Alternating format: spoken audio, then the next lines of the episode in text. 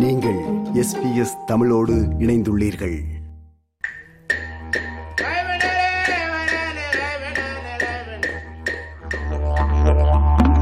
ஆஸ்திரேலிய பூர்வீக குடிமக்கள் குறித்த நிகழ்ச்சி. லூட்டினன்ட் ஜேம்ஸ் குக் அதன் பின்னர் ஆயிரத்தி எழுநூற்றி எண்பத்தி எட்டாம் ஆண்டு கேப்டன் ஆர்த்தர் பிலிப் ஆகியோர் வந்ததிலிருந்து பிரித்தானிய படையெடுப்பு ஆரம்பித்தது என்று முன்னிய நிகழ்ச்சியில் பார்த்திருந்தோம். அதுவரை பிரித்தானியர்கள் தமது ஆளுமையின் கீழ் கொண்டு வருவதற்காக அந்தந்த நாடுகளுடன் உடன்படிக்கையை ஏற்படுத்தியிருந்தார்கள். அப்படி செய்யும்போது ஐரோப்பிய கலாச்சாரம் மற்றவர்களது கலாச்சாரத்திலும் உயர்ந்தது என்று அனுமானத்தினை தளமாகக் கொண்டுதான் மேலாளுமையை நிறுவினார்கள். ஆஸ்திரேலியாவில் யாருமே வாழவில்லை என்று தவறான முடிவை எடுத்துக்கொண்டு பூர்வீக மக்களின் வாழ்விடங்களை ஒருதலைப்பட்சமாக பிரித்தானியா தன் உடைமை என்று அறிவித்தது. கடலோரப் பகுதியில் சில பூர்வீக மக்கள் இருந்ததாக கருதினாலும் உள்நாடுகளில் யாருமே இல்லை என்று கருதியவர்களுக்கு அது தவறான முடிவு என்பது விரைவில் நிரூபிக்கப்பட்டது.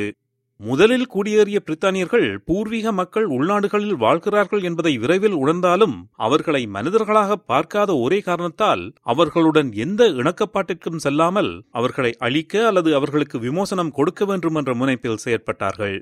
ஐரோப்பிய குடியேற்றம் ஆரம்பித்த வேளையில் ஆஸ்திரேலியாவில் சுமார் மூன்று லட்சத்திலிருந்து ஒரு மில்லியன் பூர்வீக மக்கள் இந்த மண்ணில் வாழ்ந்திருப்பார்கள் என்றும் அவர்களில் பாதிக்கும் மேற்பட்டவர்கள் ஆண்கள் பெண்கள் சிறுவர்கள் என்ற பேதமின்றி பிரித்தானியர் அறிமுகப்படுத்திய வியாதியினாலும் தண்டனை என்ற பெயரில் சீரற்ற கொலைகள் மற்றும் ஒழுங்கமைக்கப்பட்ட படுகொலைகள் மூலமும் மரணித்தார்கள். பல வரலாற்று ஆவணங்களில் பிரித்தானியர் வருகைக்கு முன்னரே பூர்வீக மக்கள் தொகை குறைந்து வந்தது என்றும் அதனை பிரித்தானியர்கள்தான் காப்பாற்றினார்கள் என்றும் சொல்லப்பட்டிருக்கிறது. அதில் எந்தவித உண்மையும் இல்லை. சில பூர்வீக மக்கள் பிரித்தானியரின் வாழ்வுடன் ஒத்துப்போக பெரும்பான்மையானவர்கள் தொடர்ந்து எதிர்த்து வந்தார்கள். பூர்வீக மக்களின் சமூக இயல்பு காரணமாக அவர்களது எதிர்ப்பு கெரில்லா போர் வடிவம் எடுத்து தனிநபர்கள் அல்லது குடியேறிகள் மீது சிறு குழுக்கள் தாக்கி எரித்து அல்லது தனிமைப்படுத்தப்பட்ட குடியேற்றங்களை தாக்கி பயிர்கள் கட்டிடங்கள் மற்றும் அவர்கள் உருவாக்கிய கிராமப்புறங்கள் தாக்கப்பட்டன. தென்கிழக்கு நியூ சவுத் வேல்ஸ் பகுதியில் பெமுழ்வி பூர்வீக மக்கள் சிட்னி பகுதியிலும் விண்டர்டைன் தலைமையில் விரஜூரி மக்கள் பேத்தர்ஸ் போன்ற இடங்களிலும் ஒழுங்கமைக்கப்பட்ட எதிர்ப்பை ஆயிரத்தி எண்ணூற்றி இருபதாம் ஆண்டு வரை தொடர்ந்தார்கள் War was the result of settlers coming west of the Great Dividing Range, wanting Wiradjuri land for farming and grazing and a place to live. Settlers began to establish a township known as Bathurst in the northeast part of the Wiradjuri nation. The conflict between the Wiradjuri people and the European settlers gradually escalated until Winterdine's family was killed in what is known as the Potato Field Incident. This was the catalyst that propelled the Wiradjuri into war with the British. In regards to warfare, the Wiradjuri had their rules of engagement. The British had no rules of engagement and resorted to any means possible to kill and contain any Wiradjuri opposition.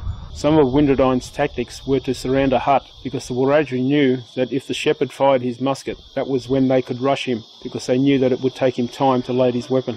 பிரித்தானிய குடியேற்றவாசிகள் அரச பாதுகாப்பில் இருந்த மையங்களிலிருந்து விலகி நிலம் தேடி பொருள் தேடி இடம்பெயர்ந்தார்கள் அவர்கள் சென்ற இடத்திலெல்லாம் கண்ட பூர்வீக மக்களின் தண்ணீர் ஊற்றுகளில் நஞ்சை கலந்தார்கள் பூர்வீக மக்களுக்கு நஞ்சு கலந்த மா சீனி போன்ற பதார்த்தங்களை பரிசாக கொடுத்தார்கள் ஆண் பெண் குழந்தை என்ற வேறுபாடின்றி சுட்டுக் கொன்றார்கள்.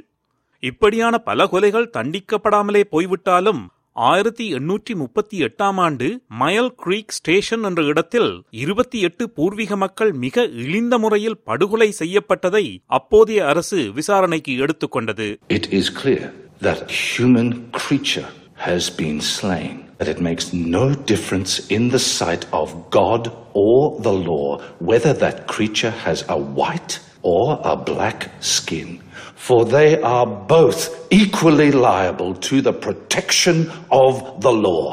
I have stated what you have to decide on, and I now leave the case to you. இந்த கொலைகளில் ஈடுபட்ட பதினோரு பேரில் ஏழு பேருக்கு தூக்கு தண்டனை வழங்கப்பட்டது It's late, Jim. what is your verdict? The jury has found the defendants guilty of the murder of an Aboriginal child. இந்த தண்டனைதான் ஆஸ்திரேலிய வரலாற்றில் பூர்வீக மக்களுக்கு எதிராக குற்றம் விளைவித்தவர்களுக்கு வழங்கப்பட்ட ஒரே ஒரு தண்டனை என்று பரவலாக நம்பப்பட்டாலும் இதற்கு முன் ஆயிரத்தி எண்ணூற்றி இருபதாம் ஆண்டு ஜான் கேபி மற்றும் ஜான் தாம்சன் என்ற இரண்டு பிரித்தானிய கைதிகள் தப்பிச் சென்றபோது பூர்வீக மக்கள் அவர்களை கைப்பற்றி அதிகாரிகளிடம் கையளிப்பதற்காக காத்திருந்த வேளை பூர்வீக மகனொருவரை குத்தி கொலை செய்த குற்றத்திற்காக இருவரும் மரண தண்டனையை அனுபவித்தனர். மயல் கிரீக் ஸ்டேஷன் என்ற இடத்தில் இருபத்தி எட்டு பூர்வீக மக்களை கொன்றதாக ஏழு பேருக்கு மரண தண்டனை விதிக்கப்பட்டு நிறைவேற்றப்பட்டது. அப்போதைய ஆஸ்திரேலிய மக்களை இந்த நிகழ்வு இரண்டாக பிரித்து விட்டது சிட்னி மார்னிங் ஹெரல்ட் பத்திரிகை கூட காலனி மக்களின் நீதிமன்றத்தின் நேரத்தையும் பணத்தையும் இந்த கருப்பு விலங்குகளுக்காக விரயம் செய்வது தேவையற்ற விடயம் என்று தலைப்பு வெளியிட்டது. அடுத்து பூர்வீக மக்களை மிகவும் பாதித்த ஒரு விடயமான திருடப்பட்ட தலைமுறையினர் குறித்து பார்ப்போம். This next song is the story of our experiences of the stolen generation. The system came into my life. A policeman arrived on his camel, saw me there with my family, and because I was who I was, and because I was who I was, I was stolen. This is a song I composed for that time. பூர்வீக மக்களிடையே மிகவும் பிரபலமான The Uncle from the Rock. பாடிய நான் நானாக இருந்தபடியால் நான் திருடப்பட்டேன் என்ற பாடல் My brown skin baby, they take him away. சிறு வயதில் உங்கள் பெற்றோரிடமிருந்து நீங்கள் பிரிக்கப்பட்டால் எப்படி இருக்கும் உங்கள் பெற்றோர் மரணத்தை தழுவியிருந்தாலே அந்த பிரிவை தாங்க முடியாதிருக்கும் ஆனால் உங்கள் பெற்றோர் உயிருடன் இருக்கும் போதே நீங்கள் பிரிக்கப்பட்டால்.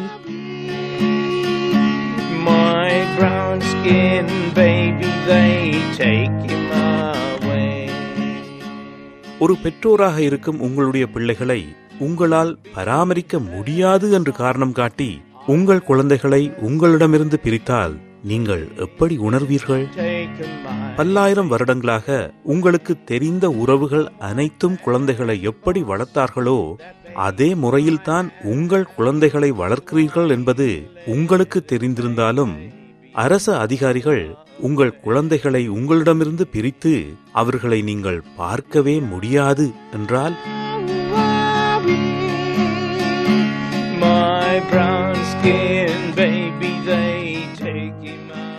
ஸ்டோலன் ஜெனரேஷன் திருடப்பட்ட தலைமுறையினர் குறித்த நிகழ்ச்சியில் இப்படி பெற்றோரிடமிருந்து பிரிக்கப்பட்ட சாம் டைனா என்பவரின் கதையூடாக அதன் தாக்கத்தை எடுத்துச் சொல்ல இருக்கிறேன் இந்த பூர்வீக மகன் மிகச்சிறு வயதிலேயே பெற்றோரிடமிருந்தும் அவரது சமூகத்திலிருந்தும் பிரிக்கப்பட்ட பல லட்ச திருடப்பட்ட தலைமுறையினரில் ஒருவர் My name is Sam Diner. I belong to the Ngaju Mirning tribe. I never um, had too much to do with my family and their tribal background due to the fact that I was brought up in institutions for most of my life. நினைவு தெரிந்த நாளிலிருந்து அவர் தாயிடமிருந்து பிரிக்கப்பட்டதாக சொல்கிறார் As far back as I can remember, uh, three years of age, I was taken away from my mother. அரச அதிகாரிகள் சிறுவர்களை பெற்றோரிடமிருந்து பிரித்த பின்னர் அவர்கள் உருவத்தை வைத்து வயதை மதிப்பிடுவதாக சொல்கிறார் சாம் டைனா When I was uh, given an age by the government say that by just looking at me and say, oh, he's three, four to five, or whatever. There was no actual date of birth or nothing.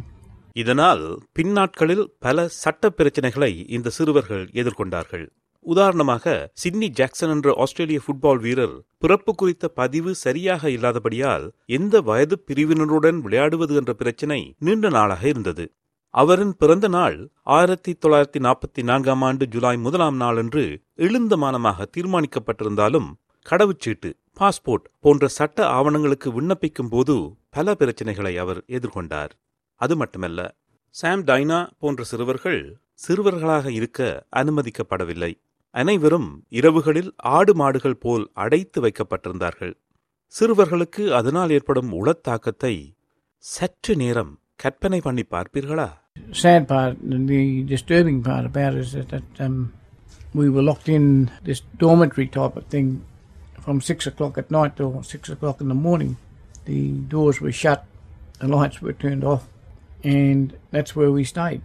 If you wanted to go to the toilet or anything like that, you couldn't because you know you were locked in, and we just had to um, see it out. So if we wet the bed, that was it. You slept in it till the following morning. There was no one came to check on us during the night. It's a miracle that had a fire not occurred, we would never have been able to get out of that dormitory because the doors were locked from the outside. வெவ்வேறு கிறிஸ்தவ மதக்குழுக்கள் தான் இந்த சிறுவர் இல்லங்களை இயக்கி வந்தன. பூர்வீக கலாச்சாரத்திலிருந்து இந்த சிறுவர்களை மாற்றி பிரித்தானிய கலாச்சார வழிமுறைக்கு இவர்களை மாற்றுவது அவர்கள் நோக்கம். அந்த மாற்றம் மட்டுமல்ல ஒரு சிறுவர் இல்லத்திலிருந்து இன்னொரு சிறுவர் இல்லத்திற்கு இந்த சிறுவர்கள் அடிக்கடி மாற்றப்பட்ட போது வெவ்வேறு கிறிஸ்தவ மதப்பிரிவுகளின் போதனைகளும் இந்த சிறுவர்களை குழப்பத்திற்குள்ளாக்கியிருக்கிறது. அது மட்டுமல்ல பிரித்தானிய கலாச்சாரத்தை பழகியிருந்தாலும் வெளித் தோற்றத்தை மாற்ற முடியாத காரணத்தால் இவர்கள் இங்குமில்லை அங்குமில்லை என்ற நிலைக்காலாகி இருக்கிறார்கள் That was the- one of the things that was denied of us growing up in those missions about culture and customary law. In a word, I'm a white man. I'm still a white man trapped in a black man's body. And it's not uncommon. I remember years ago going back to see some of my people and they said to me, You're not one of us, you're white. So, children like myself, we're neither black, we're neither white. திருடப்பட்ட தலைமுறையினரை தற்கால ஆஸ்திரேலிய சிறுவர்களுடன் ஒப்பிட்டால் எப்படி இருக்குமென்று பூர்வீக பின்னணி கொண்ட மானுடவியலாளர் பேராசிரியர் மாசியா Langdon இப்படி சொல்கிறார் If we were to compare the impact of these so called assimilation policies in their consequences to doing something similar to the Australian population today, let's say we'd leave one third of Australians living in their family homes, living their lifestyles. Another third we'd take out of their homes and we'd put them in the, the illegal immigrant detention centres. And then the other third, take them away from their families, their children, and we'd enslave them and we'd make them work on cattle stations and on mines or leave them with strange families to cook and clean. திருடப்பட்ட தலைமுறையினர் இன்றும் தம் அடையாளத்தை தேடிக்கொண்டுதான் இருக்கிறார்கள். ஒருவரின் கதையை சொல்வதற்கே இன்றைய நிகழ்ச்சியில் நேரம் போதாது.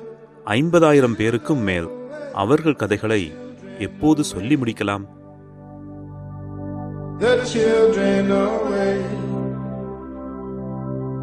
Snatched from their mother's breast, said this is for the best, of them.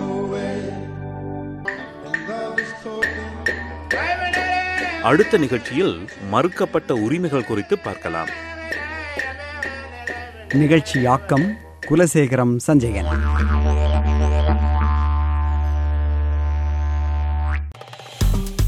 விருப்பம் பகிர்வு கருத்து பதிவு. லைக் ஷேர் காமெண்ட் எஸ்பிஎஸ் தமிழின் ஃபேஸ்புக்